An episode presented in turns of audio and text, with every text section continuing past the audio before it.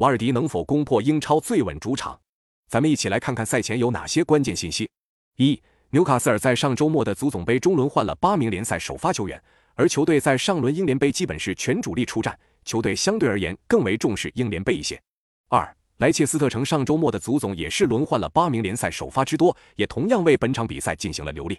三、纽卡斯尔本赛季英超完成了10次零封，是所有球队中最多的。球队过去8场英联杯的比赛也完成了5次零封。四、莱切斯特城本赛季客场的防守十分糟糕，不过球队此前5次能零封的客场比赛均取得了胜利，一旦能稳固防守，球队的进攻端还是能施展开来的。五、纽卡斯尔过去24个主场比赛仅有1败。而过去9个英联杯主场也5胜4平保持不败，主场的成绩相当稳定。6.